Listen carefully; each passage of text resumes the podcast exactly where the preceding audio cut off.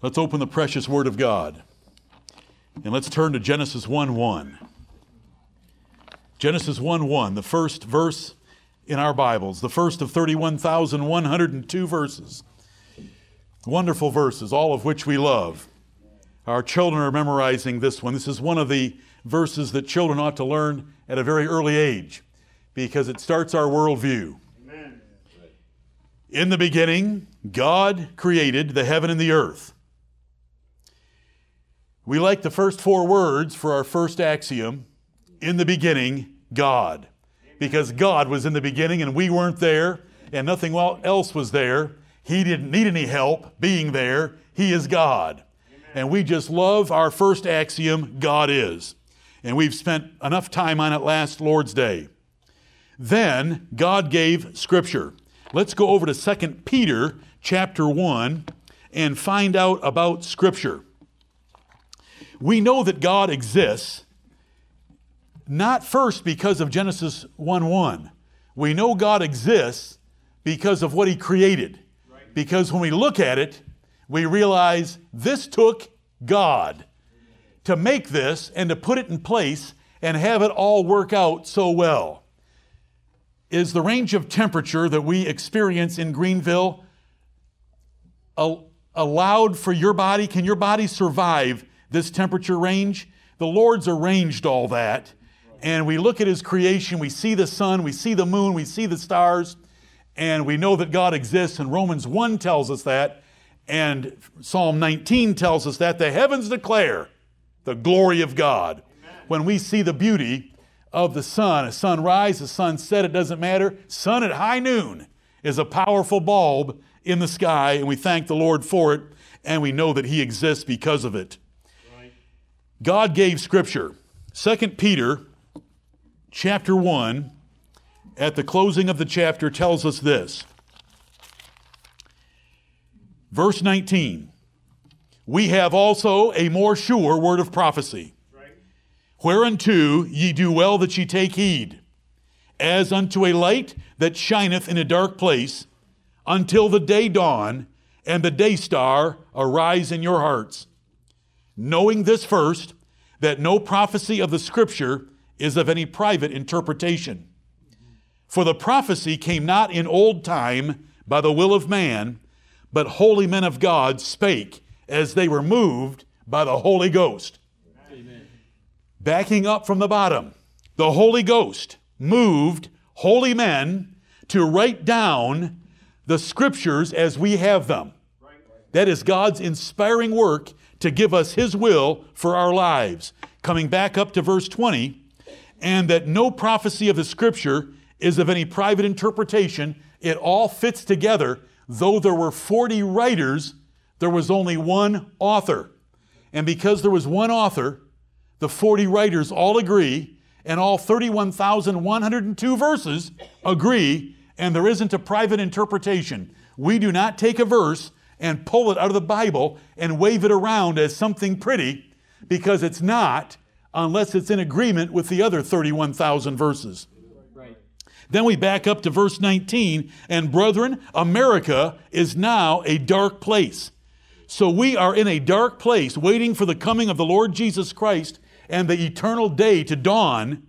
But while we're waiting, we do well when we take heed to this written book because this written book is more sure than the vision Peter had in verses 16 through 18. Right. Verses 16 through 18 are Peter on the Mount of Transfiguration when Elijah and Moses and came to the Lord Jesus Christ and they were glorified. Right. And God spoke from heaven.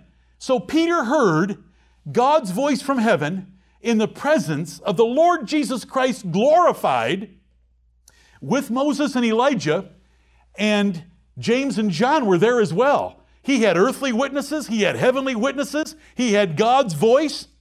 And let's look what it says in that 19th verse. And we love this verse because it says we have also a more sure word.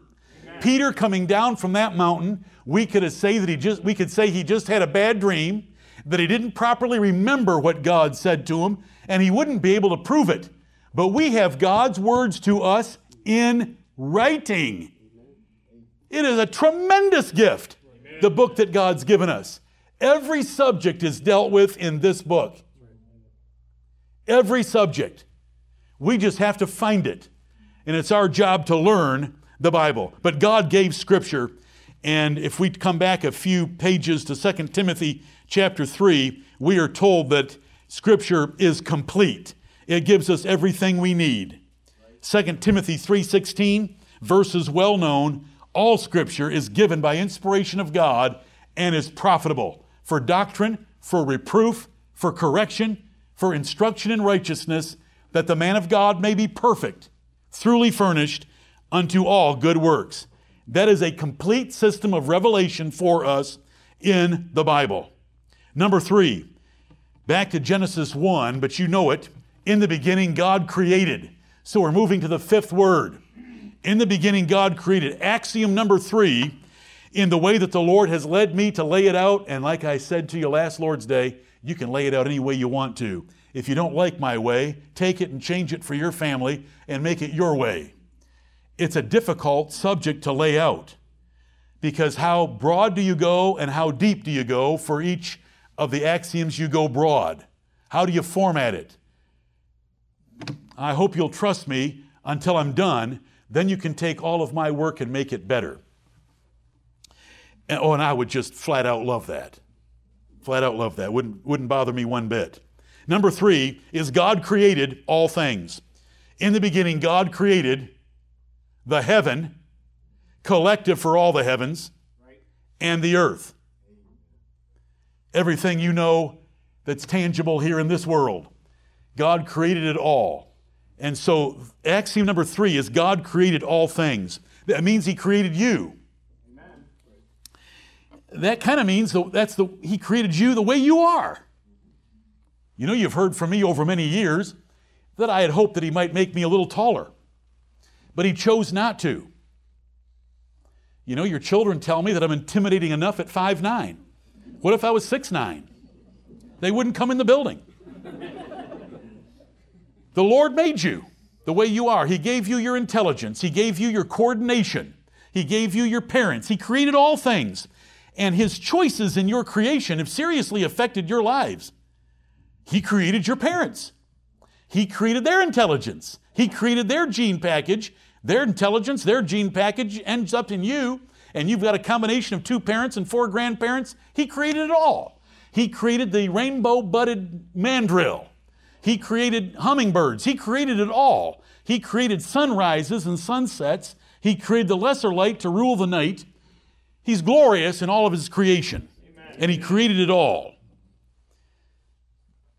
Look at Proverbs chapter 8 for us to see the wisdom of God in his creation. See, here's where we start we separate further. Every every axiom that comes up from the Bible is now going to separate us further from the world. They don't believe that God created all things. They believe that all things sprang out of chaotic energy, out of nothing, by some sort of a big bang. You know, it's hard to pin them down on exactly how or when or what process it took for things to get here. But we know that that is all insanely impossible. Insanely impossible. The emperor has nothing on, he's naked and ugly and they want us to say, he's got a wonderful new set of clothes from their theory of evolution. Now, last Lord's Day, I picked on Germany. I like to pick on Germany because I hate some of the philosophers that came out of Germany. But let's pick on England today. In the 19th century, were there some philosophers and others in England that came up with some very wicked ideas. Yeah. How about Charles Darwin? Mm-hmm. How about David Hume? Mm-hmm. How about others coming out of England? So to me, World War I and World War II were perfectly fit for England to have to fight Germany, beat each other up for several years, both times, and lose millions of men because they both deserved it because they wanted to bark against the Most High God. Right. So I hope I'm showing my fairness by criticizing part of my homeland I don't even like using that terminology. My home and my land is in another place that I haven't been to yet. And I'm a stranger and a pilgrim here, wanting to get there instead of being here. But I, I want you to know that God created all things, and the idea that He didn't put forth in a book that became popular because the devil was behind it and the Lord God allowed it because our nation was ready to receive it. So He gave it to them. If you don't like the way I did things and the way I do things, then I'll give you Charles Darwin's Origin of Species, and you can feast on that for a while and see what it gets you. And we know what it got us because it's in the news every day now. LGBT, transgendering, insane, perverse, abominable acts, confusing our little children. Unbelievable stuff is going on. Some of it, 10 years ago, we would not have believed. Just 10. The rest of it, 30 years ago, we wouldn't have believed, and the rest of it, 50 years ago, we wouldn't have believed. But it's happening according to Scripture, exactly as God said it would, because they rejected the Creator and are worshiping and serving the creature instead. And so, number three, God created all things is important. We haven't had creation yet. Axiom number one was God is. We want to start right there. He didn't have to create. Amen. Without creation, He's God. Right. Then He gave Scripture. Because without Scripture, we wouldn't know much about creation. We would see the sun and see the stars, and the heavens declare His glory, and the firmament showeth His handiwork, but we want more. And so we went to number two. Listen, these are hard decisions for me. I bang my head on the wall practically around my desk asking God to help me line some of these up. Do I just go from one to three? God is, to God created all things? Or where do I stick the Bible in? Because the Bible's got to be stuck in pretty soon because it gives us the details and fills out the axioms. So you can go home and change it, make it better. Send me a copy though if you're kind. Ride me, spur me, sweat me, put me up in the stable sweating. I don't care, but use me and make it better. Axiom number three is God created all things. And look at Proverbs chapter 8 in the description that we have by Solomon, starting at verse 22. And I can't read far, but I'll read a few. The Lord possessed me in the beginning of his way, before his works of old. Now, this is God speaking about Lady Wisdom. Lady Wisdom is just a personification of wisdom like we say Lady Liberty or Mother Nature or Father Time. That's just taking a concept and giving it some personal characteristics. Father Time, Lady Liberty. Do we have a lady called Liberty in New York Harbor? Not far from where you live? Thank you. This is Lady Wisdom personified. And Solomon is writing about Lady Wisdom and how the Lord possessed her, meaning the Lord owned her. The Lord owned wisdom before he created. And so when, he, when we read, in the beginning God created, he created with infinite wisdom. He possessed and owned it all. And we love that about Proverbs chapter 8. What's it in Proverbs for? I thought Proverbs was practical instruction on how to live. This is to get you motivated that wisdom is a good thing to have. If God had it in the beginning to create the heavens and the earth, just think how much it can help you to have a little bit in your pocket. Right. That's what it's for. That's what it's there for. Mm-hmm. There's only a few verses. It runs from 22 down to 31 or so. And then 32 starts a summary and a conclusion of the chapter. But Proverbs 8:22, the Lord possessed me in the beginning of his way. Remember? In the beginning? Oh, come on. Embrace the Bible. Right. Solomon wrote this, Moses wrote Genesis, but notice the wording the Lord possessed me in the beginning of his way, before his works of old. So in Genesis 1 1, the first four words, we've already got wisdom being God's possession before fifth word he created. Verse 23 I was set up from everlasting, from the beginning, or ever the earth was. Oh, sweet. When there was no depths, remember there was water that covered the face of the, the face of the deep. When there were no depths, I was brought forth. when there were no fountains abounding with water, before the mountains were settled, before the hills was I brought forth. While as yet he had not made the earth, nor the fields, nor the highest part of the dust of the world. That's Mount Everest. When he prepared the heavens, I was there. When he set a compass upon the face of the depth, when he established the clouds above, when he strengthened the fountains of the deep, when he gave to the sea his decree that the waters should not pass his commandment, when he appointed the foundations of the earth, then I was by him, as one brought up with him, and I was daily his delight, rejoicing always before him, rejoicing in the habitable part of his earth, and my delights were with the sons of men. Everything God did was by wisdom. This is not talking about the Lord Jesus Christ. This is talking about wisdom personified. If you want to make this the Lord Jesus Christ, then your Savior is a girl. And she's an eternal girl, and I want to meet her eternal mother. That's what everyone else does with this passage. This is the personification of wisdom as a woman. But God possessed her and had her and owned wisdom before he even got started creating. Thank you, Lord, for all that. Remember what we did in Job, a number of chapters about God boasting of his creation? you know, we can't go there again, but we've done it, and the Lord's arranged all this to come together with his worldview right now. God created all things.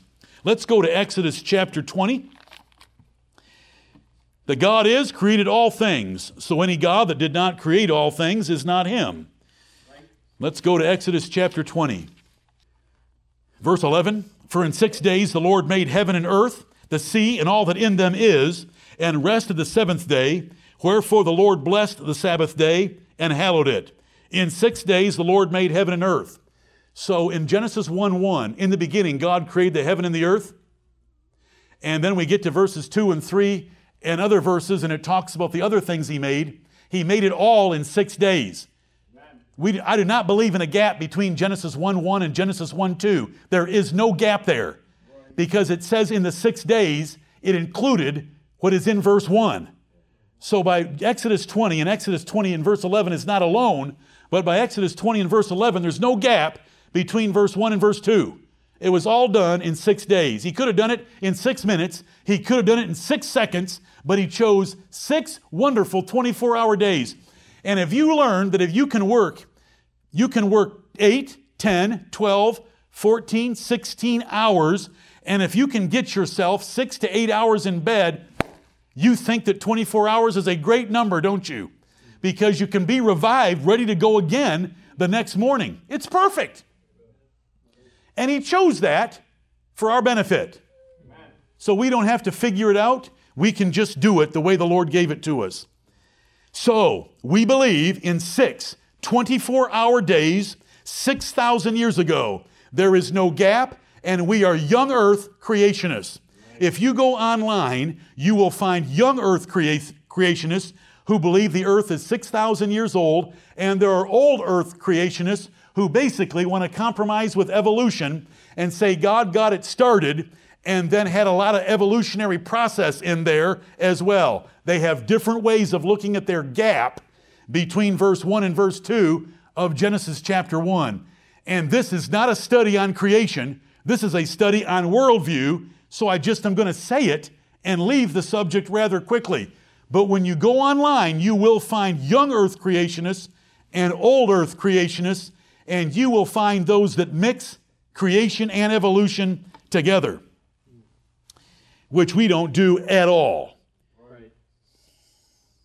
There's no gap. How do we know the earth is 6,000 years old? By putting the chronological, chronological charts that are in the Bible together and finding out that Jesus Christ came about 4,024 years after creation because there is a string of consecutive marks of men all the way from Adam. It tells us when Adam gave, what age he was when he had Seth, and when he died, we don't really care because that doesn't help the chronology, but when he had Seth, and then how long Seth lived before he had his son.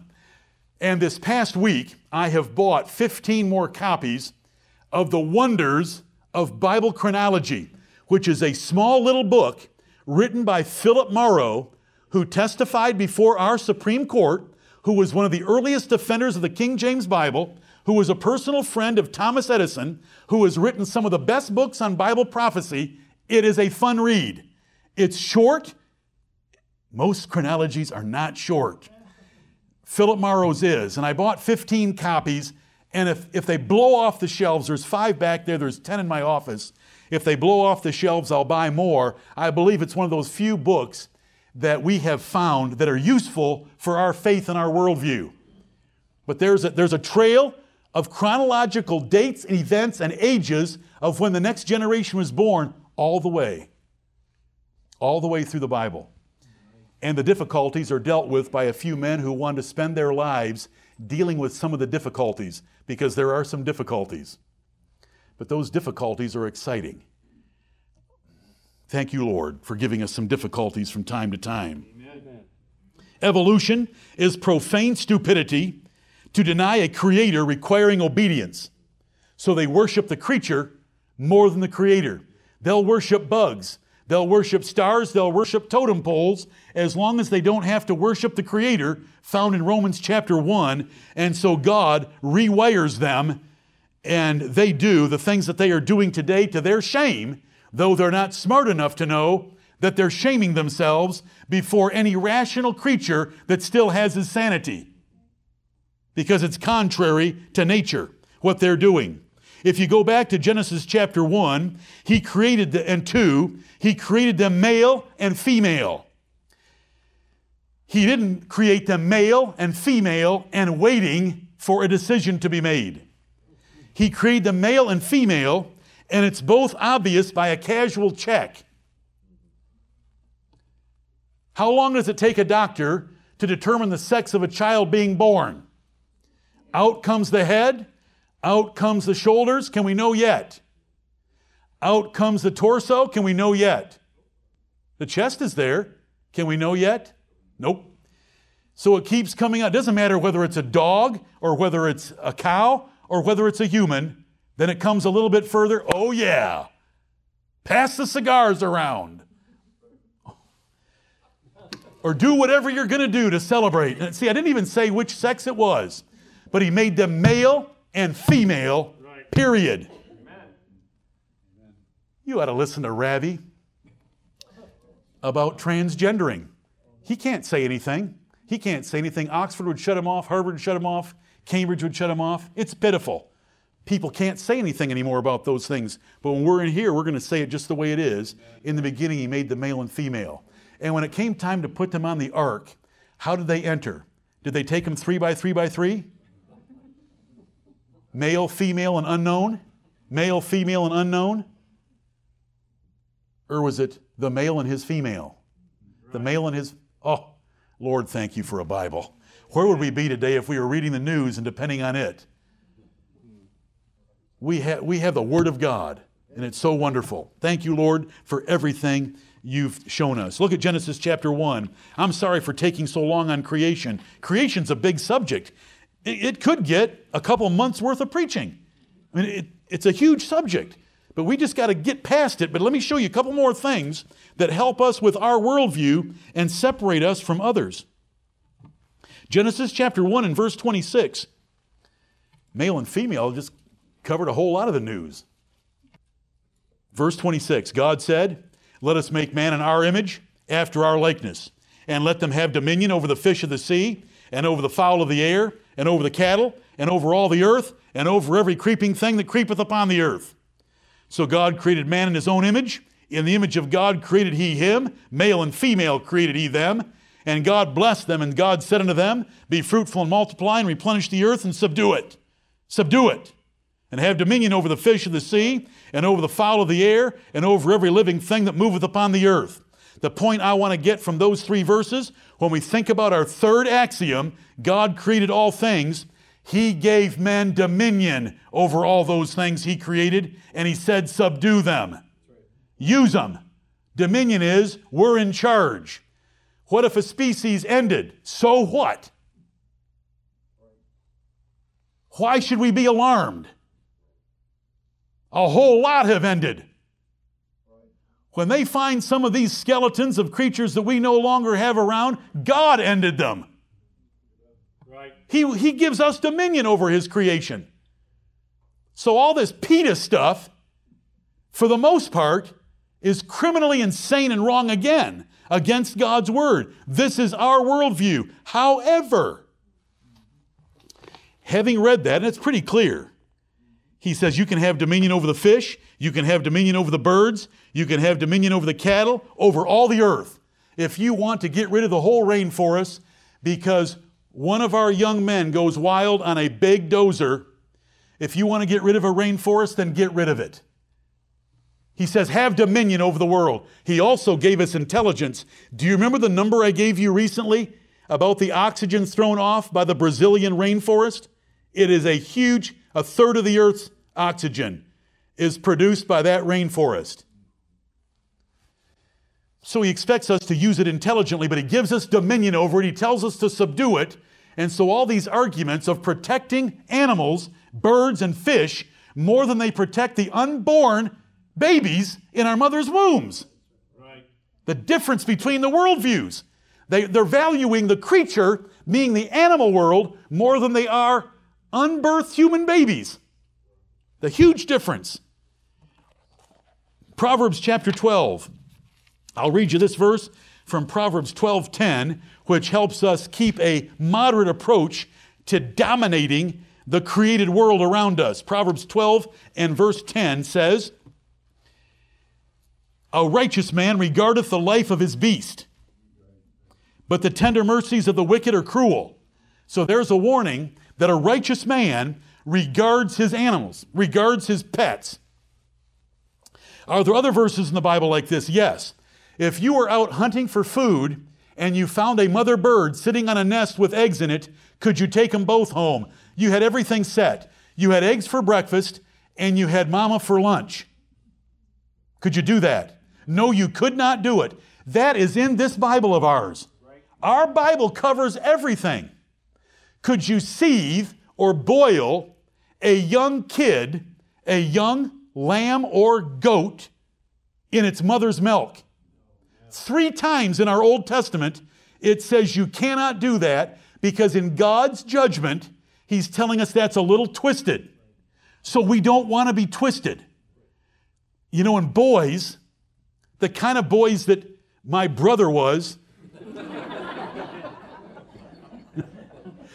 sometimes they're cruel to little animals. You know, when you give them a pellet gun, and he's not here. My father's in Michigan. This is good. Okay, I can relax. we had pellet guns at very early ages.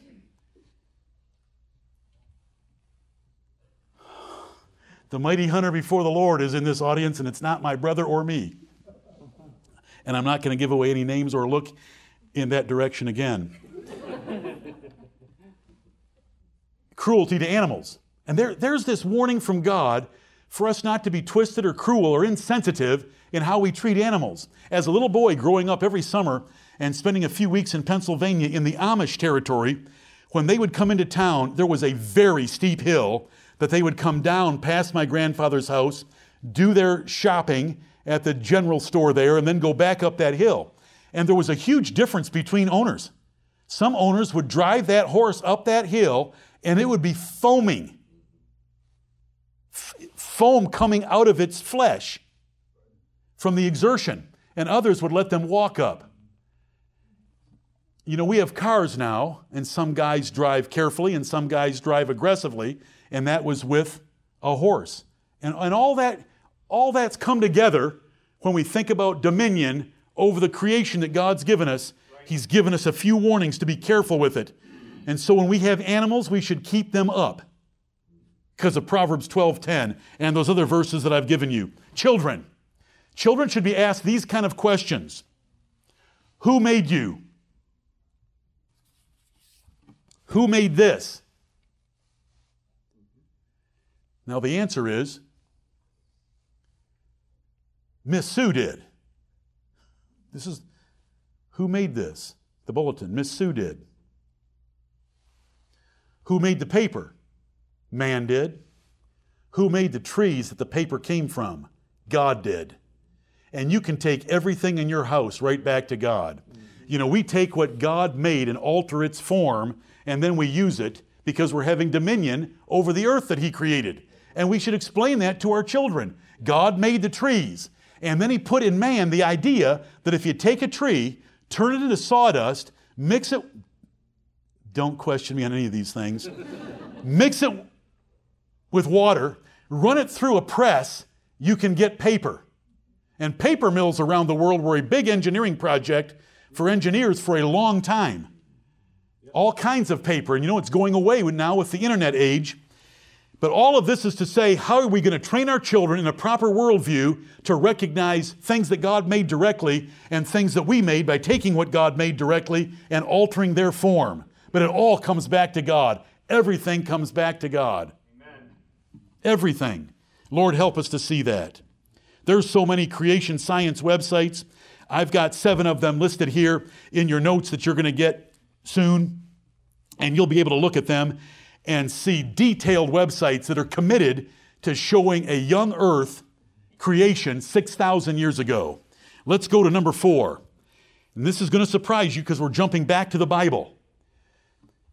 God is, God gave Scripture. The first verse says, In the beginning, God created. So we went to number three with creation. Number four is back to the Bible. And it's that the Bible is absolute truth. All we learned in Axiom 2 is God gave Scripture. God gave us a Bible. What do we believe about that Bible? Now, back there in Axiom 2, we believe the King James Bible, and that's part of it. When God gave the Bible, He gave it in various languages, brought it together by translations and copies, put it in English, and brought it to us in the King James Version. That was number two. Number three is He created all things. And we have to stop about talking of God creating all things because it covers everything. And every day when something happens, God created it. And we should rejoice in it. Those fossil fuels that we have, that we run through our engines, fantastic. The power we get out of them. It's just, it's fantastic. And the Lord giving us the witty inventions of how to apply that power to, to transmissions and to drive shafts and to PTOs if you've got farming equipment. It's just a tremendous blessing. Do you thank the Lord for it? See, there's one person in here, and my children know quite a bit, but my wife knows I get excited about everything. I get excited about this little concept. Your car engine runs on air. Do you understand that? That's why turbochargers are so important and helpful to produce extra horsepower. Your engine does not run on gas, it runs on air, and the gas is used to heat the air to force it to expand to drive that piston around. It doesn't run on gas. If it ran on gas, it'd blow up. It needs air in there, and lots of air. She said, What does that have to do with anything? I thank the Lord for air. I've tried to describe to you, and some people have written me from around the world that they appreciate that farmer with wisdom as he's watching his soil turn over by the heaving beast in front of him. He thanks the Lord for the beast, he thanks the Lord for the sunshine. He thanks the Lord for the fresh air. He thanks the Lord for the sweat that's breaking out in his skin. He thanks the Lord for the earthworms that are ventilating that, that dirt. See, all that, he thanks the Lord just thinking about his wife fixing savory meat that he's going to get out of the corn he's going to grow and feed to his cattle that he's going to put on the table. It just goes on and on. I hate bees. Okay, I hate bees, but I love what they do when they're away from me. Some of you hate bees with me. But bees are incredibly wise, incredibly created in so many ways. In that old Moody Bible film about bees, I saw when I was single digits. And so I learned to love bees, and so it's been a love hate relationship. When I'm sitting reading my Bible or talking to the Lord on the back deck, I do not like bees. My wife likes flowers, so that is a conflict in our home. And I hope you can see bees are wonderful. We could go on and on about God creating all things, but now we come to Scripture because He's going to give us more details, and His details are absolute truth. Amen. We have a final authority. I am so sick of listening to those mealy mouthed men that I can now just click with a mouse and I can listen to any one of their speeches. and listen to them evade questions. But th- there's no evading in this book. This book goes right after every issue and just flat out says what is right and what is wrong, and what's going to happen to those that do right and what's going to happen to those that do wrong. Thank you, Lord, for giving us a final authority. Amen. Look at Isaiah chapter 8. Isaiah 8. For those of you that love God's Word and you want to learn, be reading the book of Isaiah. It is coming very soon. You will find it has more variety than any other book of the Bible. Not even close. Variety. You say you always find something about every book. Yep, I find something about bees too. And I find something about worms. The book of Isaiah is unique. It covers, it covers so many different subjects every Sunday, and we're going to do one chapter a Sunday. One chapter a Sunday. It's going to be different. I mean, here we are in chapter 8. Do you know what chapter 7 has? Therefore, a virgin shall conceive and bear a son. Do you know what chapter 9 has? Unto us a child is born, unto us a son is given, his name shall be called Wonderful. What's in chapter 8? Nothing to do with those two things, hardly. And here's a statement about what some men will seek to instead of to the Bible. Amen. And I gave it to you in a recent update. Isaiah chapter 8, many verses could be read, but let's just go to verse 19. And when they shall say unto you, Seek unto them that, Isaiah 8, 19. And when they shall say unto you, Seek unto them that have familiar spirits. Oh, you got a necromancer. And unto wizards that peep and that mutter. Should not a people seek unto their God for the living to the dead? There's, the, uh, the prophet Isaiah is mocking them for wanting to go to necromancers to communicate with the dead. Why would the living go ask the dead on how to live? That, that's amazing stupidity, isn't it? But it, this is the church of God. This is an Isaiah taking a missionary trip to the empire of the Hittites. This is Isaiah in the church of God of the Old Testament. And he's saying, What in the world is going on? They don't want to learn from God anymore. They want to learn from sorcerers. They want to learn from wizards. They want to learn from witches. They want witchcraft to teach them. And when they shall say unto you, Seek unto them that have familiar spirits, somebody that can communicate with the dead, and unto wizards that peep and that mutter. We don't have a book that mutters or peeps. It declares plainly and it declares absolute truth on every subject.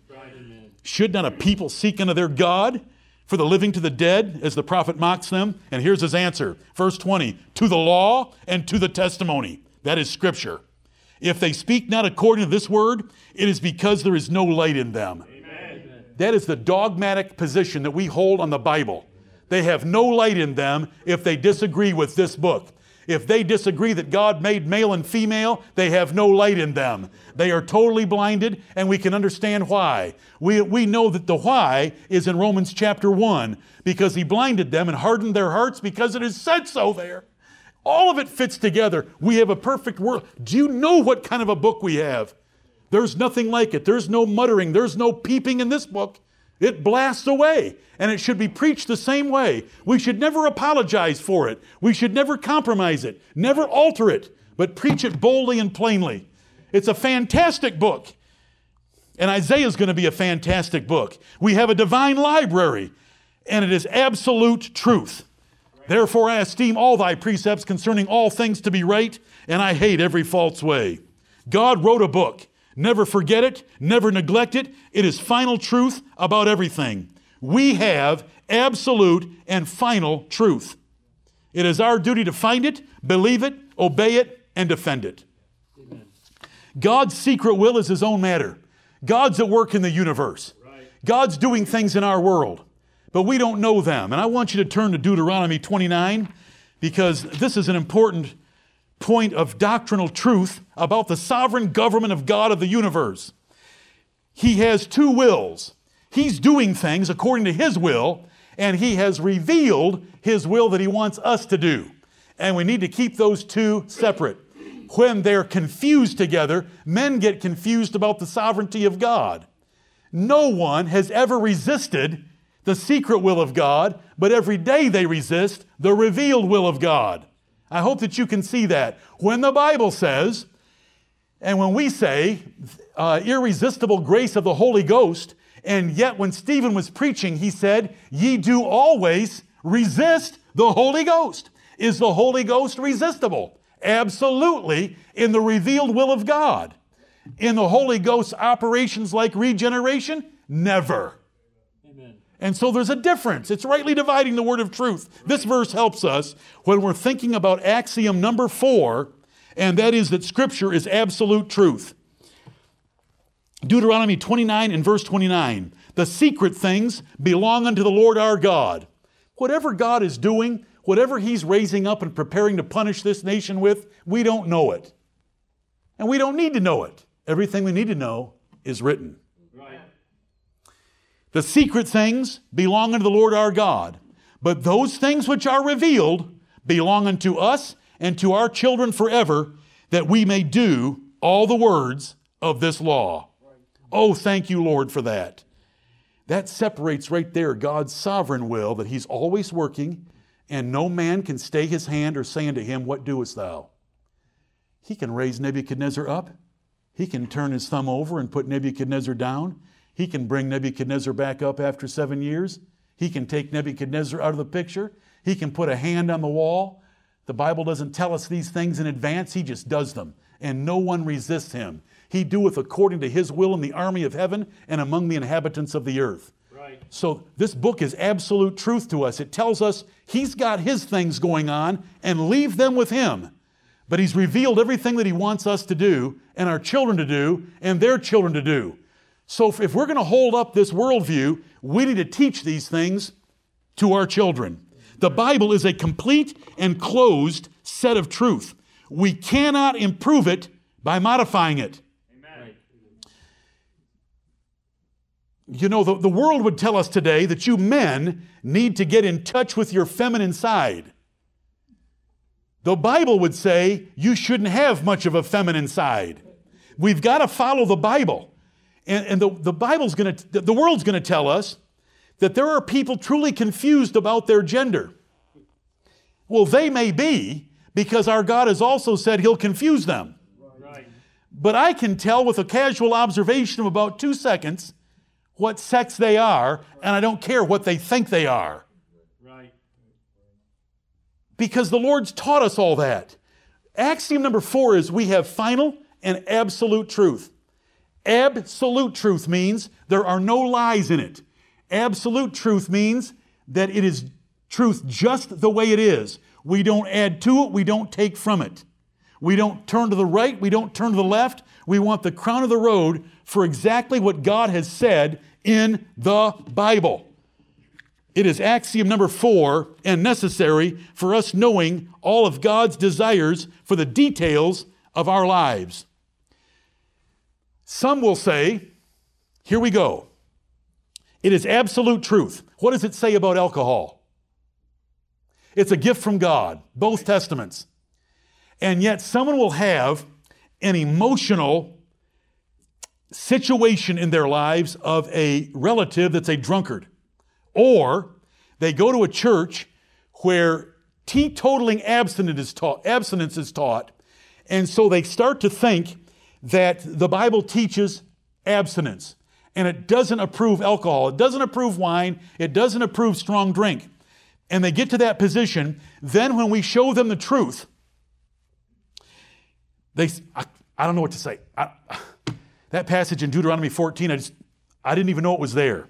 Luke 7, I didn't know that Jesus drank wine all the time, and that's why he was called a wine bibber. I never saw that there. I thought you were going to go to John 2 and I was going to have my arguments ready. I never go to John 2. Why would you go to John 2 about Jesus making wine for that wedding? I got a better one. It's Luke 7.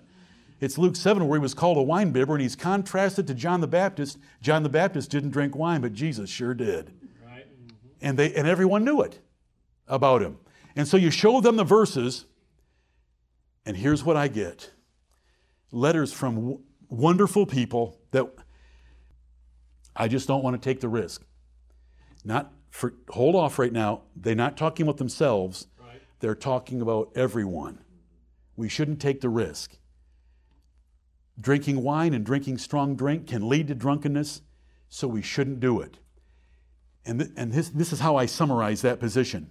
They think that being more conservative than the Bible is better than the Bible.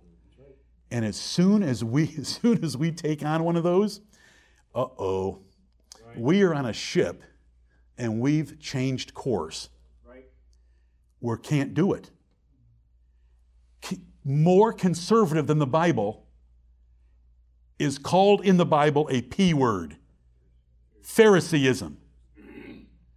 More liberal than the Bible is called an S word in the Bible Sadducees. We don't want either camp. We want to go right down the center of the road, and that means moderate use of wine and strong drink is commended and outlined and governed in the Bible, and the great men of the Bible all did it. John the Baptist being an exception, and John the Baptist is pointed out as an exception because he was an exception to the general rule right. about that. And at this moment, you know, axiom number four is not about alcohol.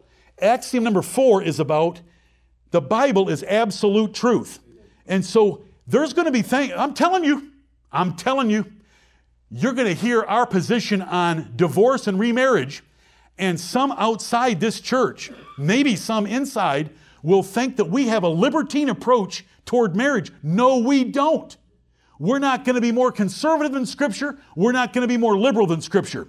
We're going to go right down the crown of the road about divorce and remarriage. These, these issues are highly emotional, and people get very volatile about them, and yet you can't improve on the Bible Amen. by either being more conservative in the two that I've mentioned or more liberal. You know, we teach child discipline, corporal punishment out of the Bible because the Bible teaches it. And thank you, Lord, for America, that so far we are defended and protected, and we are able to do that. Thank you, Lord.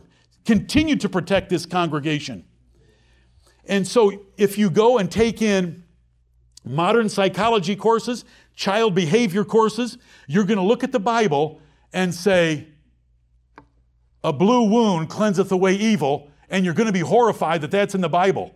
And you're going to think, oh, A blue wound? You, you, would actually hit a ch- child and leave a bruise that, that could turn colors? And so, if you, if you had enough of those courses, you're going to want to change the Bible and say, I need to be a little liberal. You know, that was back in those days, way back there in those days, and kids are different. Yes, they are different now. Uh, they, they should be very blue. Um, that's, the, that's what I'm on this point for. Things are going to pop up that your family, your tradition, your experience, your own temptations you're going to want to modify Scripture. Don't modify it. Right, right. You're going to run into a, you're going to run into a ditch, and then you're going to get in trouble because once you've run into one ditch, it's easier to run into the second ditch. Let's just stay with Scripture. Right. The Bible covers itself well. Yep. Can you beat a son just because you feel like it? Can you beat him to where, to where he's discouraged? Do you have to keep them encouraged with hope? Right. Is that a pretty big constraint on how much you can unload on them? Don't look down, boys. The Bible has all the, do you see how the Bible has all the answers? Right. It says, Thou shalt beat him with the rod and shalt deliver his soul from hell. It says, The blueness of a wound cleanseth away evil and stripes the inward parts of the belly. You say, You're talking about leaving marks. If you don't, you haven't done it yet. Oh. Oh, now it's here. I love the Word of God. Amen. Let's stay with it. Let's believe that it's absolute truth. More issues will come up. Let's stick with Scripture. You will hear sob stories. There's sob stories about children being abused by their parents. There's stories about drunkenness, and drunkenness is terrible. You're going to hear stories about terrible marriages and divorces and multiple divorces, and that's terrible. Let's stick with Scripture. It's absolute truth. Amen. It protects us on all sides. Oh, the Lord puts limits. The Lord puts limits on divorce, but we don't want to put limits on divorce that He didn't put on. Right. And we don't want to allow liberties about divorce that He didn't grant us. Right. We want to be very careful. This is number four. I'm sorry I didn't make it very far today. I will try w- with great diligence to speed up next Sunday. But what are they so far? God is, God gave Scripture, God created all things. Scripture is absolute truth. Can we teach that to our children, our children's children, and to ourselves this coming week? May the Lord bless us to live out His worldview for the glory of God, the profit of our families, and the testimony of His truth in the world. The Bible does say in Deuteronomy chapter 4 that when a people live the Bible the way they should, all the nations of the earth will observe and know that they have an incredible set of rules guiding their conduct. Let's show that to the world this week. Amen.